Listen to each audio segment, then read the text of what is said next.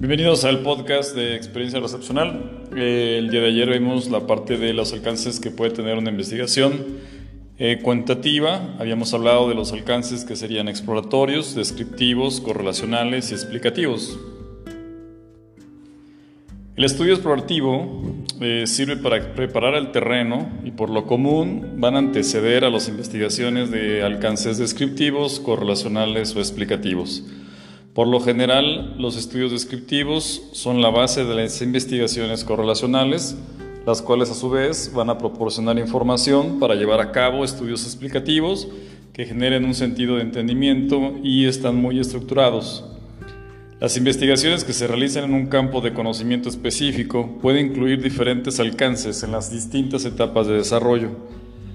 Es posible también que una investigación se inicie como exploratoria, pero después cambia a lo que sería descriptiva y correlacional y puede terminar como una eh, investigación explicativa. ¿En qué consisten los estudios de alcance explorativo o de exploratorio? Bueno, estos estudios eh, se emplean cuando el objetivo consiste en examinar un tema que ha sido poco estudiado o es novedoso. Eh, se examinan estos temas o problemas de investigación que han sido poco estudiados, del cual se tienen muchas dudas y también se ha abordado, no se ha abordado anteriormente.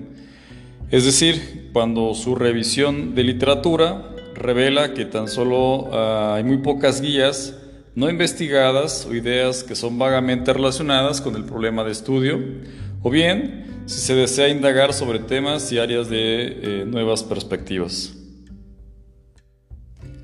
¿Qué valor tiene este, este tipo de investigación? Bueno, pues los estudios explorativos, eh, exploratorios sirven para familiarizar con fenómenos relativamente desconocidos, obtener información sobre la posibilidad de llevar a cabo una investigación más completa respecto al contexto particular, indagar nuevos problemas, identificar conceptos o variables promisorias, establecer prioridades para investigaciones futuras o sugerir afirmaciones y postulados. Un ejemplo de ello podemos encontrarlo actualmente en la parte del COVID, en el cual pues, exist- siguen existiendo algunas eh, dudas, existen eh, muchas preguntas en cuestiones de este tipo de investigación.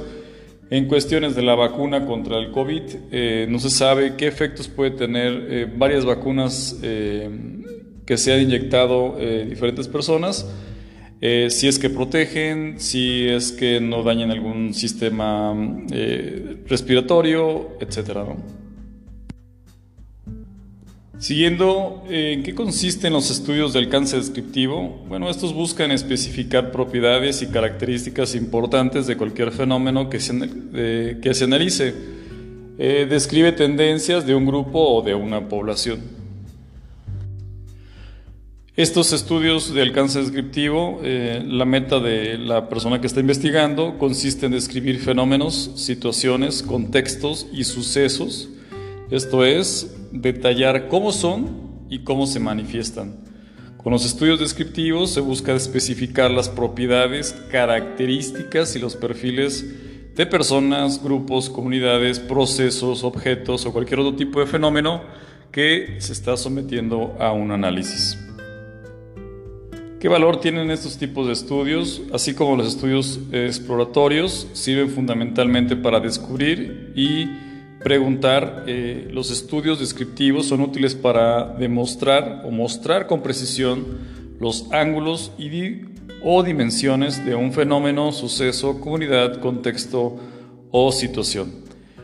Eh, En esta clase de estudios, la persona que va a investigar tiene que ser capaz de definir, eh, al menos visualizar, qué va a medir, en este caso, qué conceptos, variables, componentes, etcétera, y sobre qué o quiénes se recolectan los datos, ya sea personas, grupos, comunidades, objetos, animales, hechos, etcétera. ¿En qué consisten los estudios de alcance correlacional? Esos estudios pretenden responder a preguntas de investigación como, eh, como las que sigue, eh, el aumento de la autoestima en los pacientes conforme reciben psicoterapia eh, se va a mejorar, a mayor variedad y autonomía en el trabajo va a corresponder mayor motivación, Respecto a las tareas laborales, eh, si hay diferencias entre el rendimiento que otorgan las acciones de las empresas y el rendimiento de las acciones eh, pertenecientes a otros giros de menor grado tecnológico, etcétera, ¿no? Entonces, estos estudios de tipo correlacional asocian variables mediante un patrón predecible para un grupo o para una población. Este tipo de estudios tiene finalidad de conocer esa relación o grado de asociación que existe entre dos o más conceptos, categorías o variables en una muestra o un contexto en particular. En ocasiones solo se analiza la relación entre variables, pero con frecuencia se ubican en el estudio de, eh, de vínculos entre tres, cuatro o más variables. ¿Qué valor tiene este tipo de investigación? Eh, la investigación correlacional, correlacional tiene Eh, un valor explicativo, aunque en tipo parcial, ya que el hecho de saber que dos conceptos o variables se relacionan aporta cierta información que posteriormente se va a explicar. ¿En qué consisten los estudios de alcance explicativo?